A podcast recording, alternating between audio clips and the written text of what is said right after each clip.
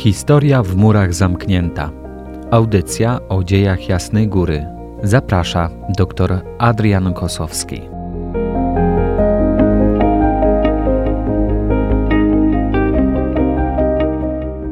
Szczęść Boże. Witam w kolejnym odcinku audycji Historia w murach zamknięta, której tematem będzie Jasna Góra w okresie Konfederacji Barskiej.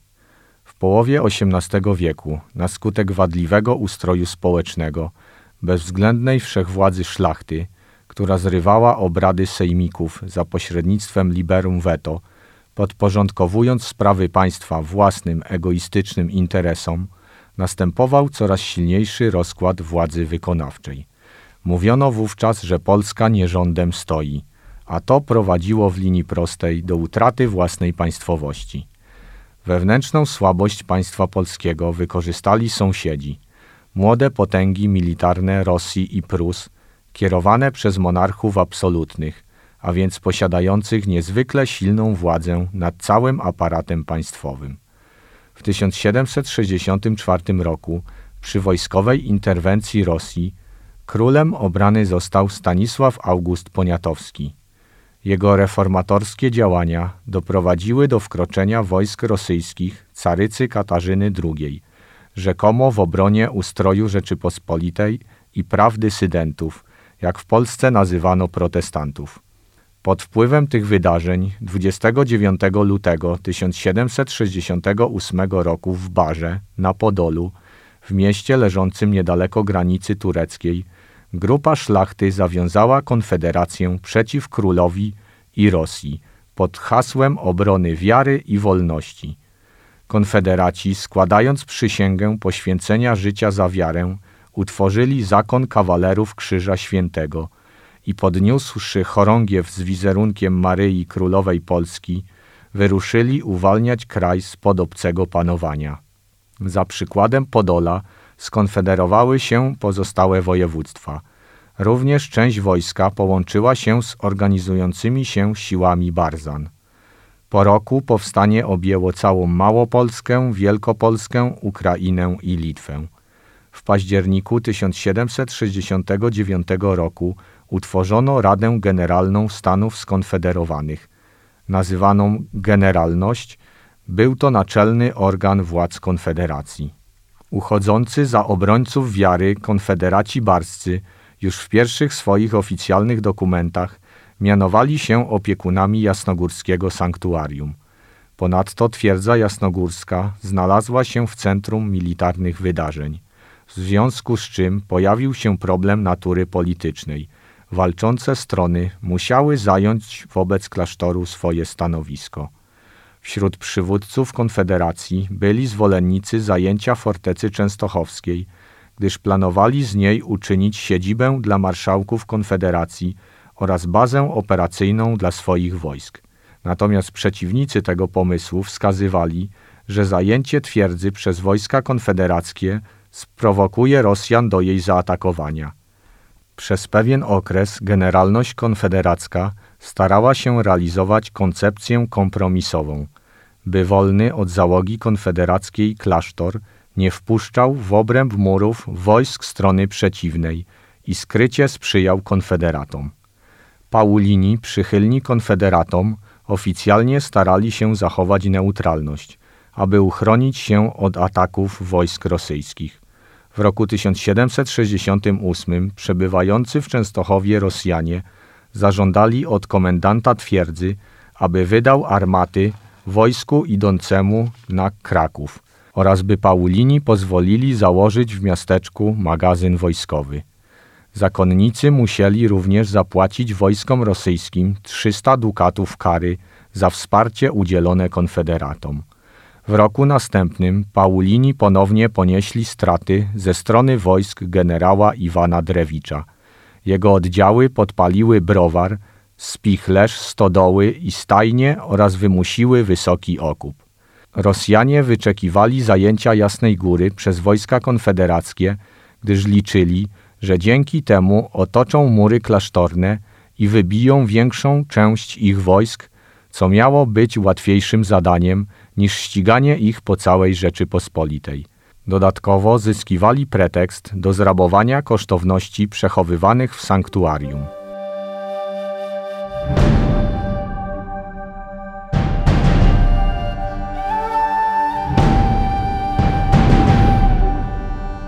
Konfederaci barscy pojawili się pierwszy raz na Jasnej Górze na początku 1769 roku, kiedy opanowali klasztor i próbowali zmusić Paulinów do przyłączenia się do Konfederacji. W kolejnych miesiącach podejmowali jeszcze kilkakrotne próby zajęcia twierdzy, ale za każdym razem wojskom konfederackim nie udało się zagościć na dłużej.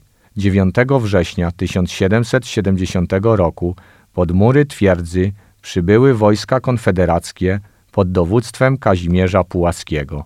Podobnie jak poprzedni dowódcy wojskowi, poprosił on o wejście do sanktuarium, aby mógł wysłuchać mszy i pomodlić się przed obrazem Matki Bożej, na co Paulini się zgodzili.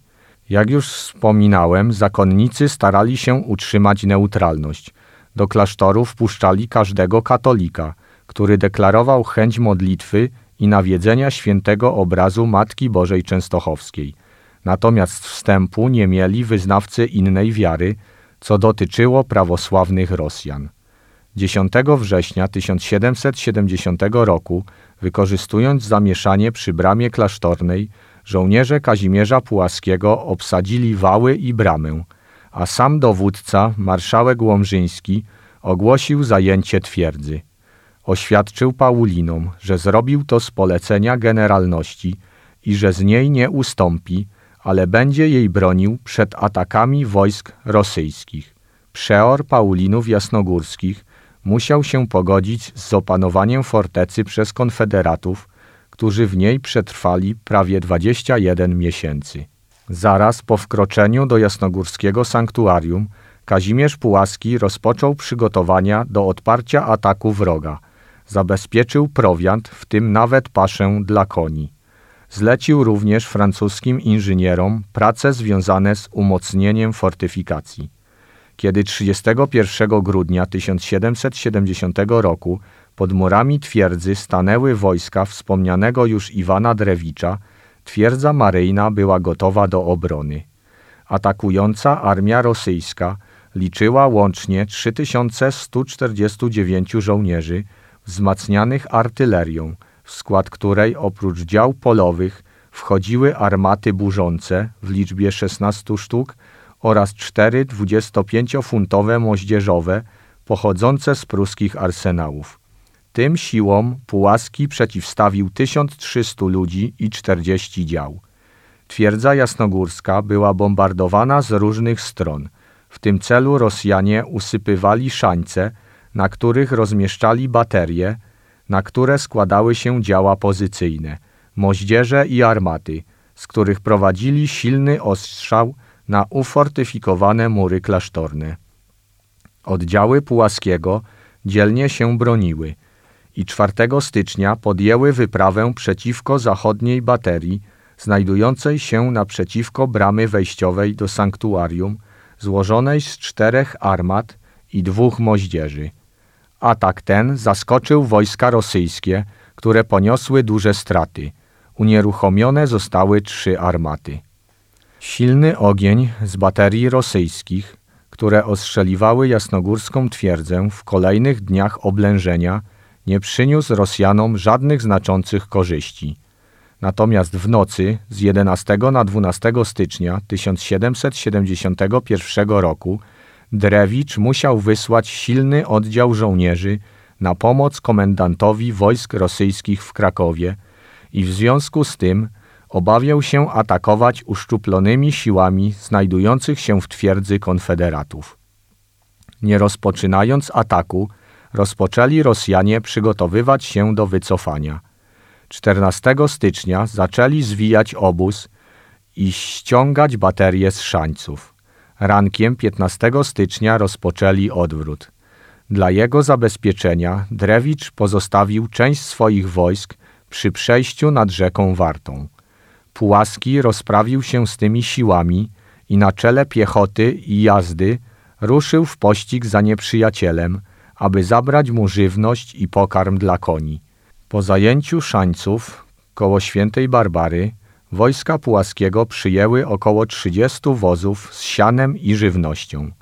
Wieczorem ostatnie oddziały rosyjskie opuściły Częstochowę, a Pułaski powrócił do twierdzy.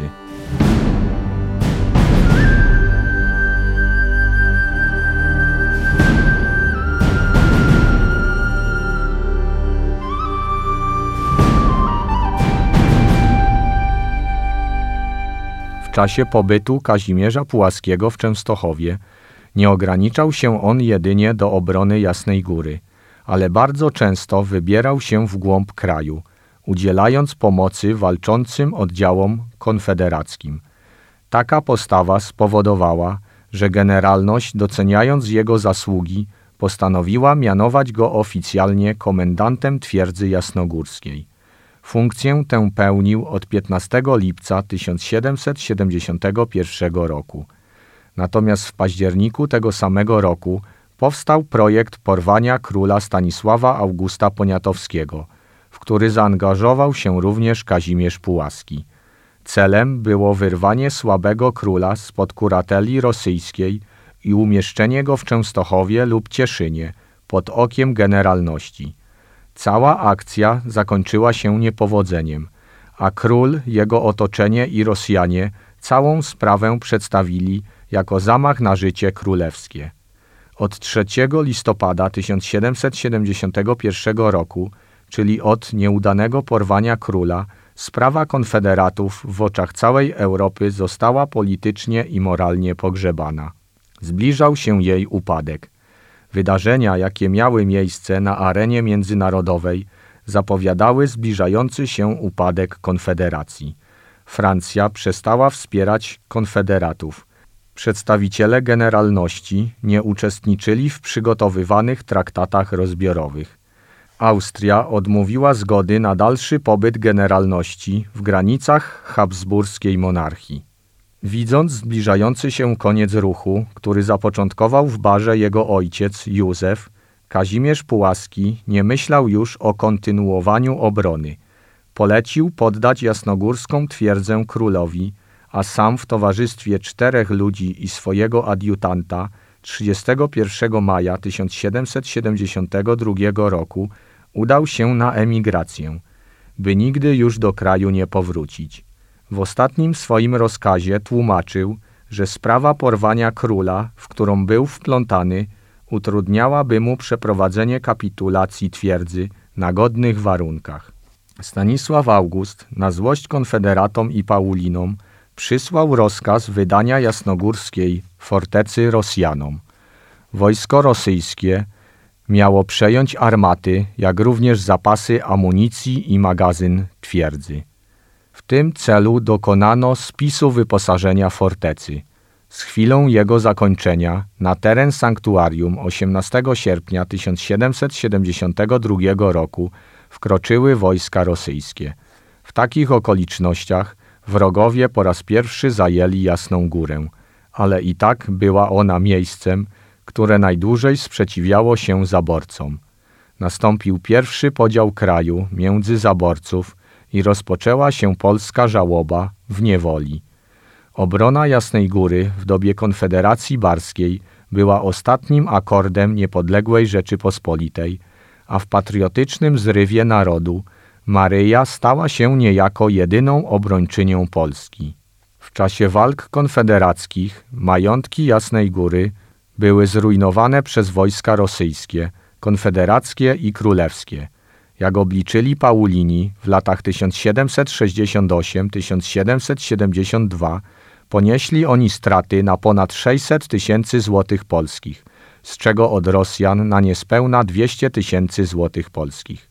Straty poniesione w wyniku bezpośrednich działań zbrojnych były stosunkowo niewielkie. Szkody, jakie sanktuarium odniosło w trakcie oblężenia przez wojska Iwana Drewicza, szacowano na 5400 zł polskich. Klasztor najbardziej był narażony na ataki ze strony Rosjan, gdy w twierdzy przebywali konfederaci. Okres Konfederacji Barskiej w Częstochowie przyczynił się do jej poważnego zniszczenia.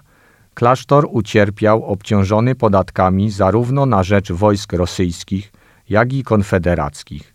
Tematem kolejnego odcinka audycji Historia w murach zamknięta będzie spór o jasnogórski obraz na Sejmie Grodzieńskim 1793 roku i ostatnie zmagania twierdzy maryjnej, na który zapraszam wszystkich już dzisiaj. Szczęść Boże! Historia w murach zamknięta. Audycja o dziejach Jasnej Góry. Zaprasza dr Adrian Kosowski.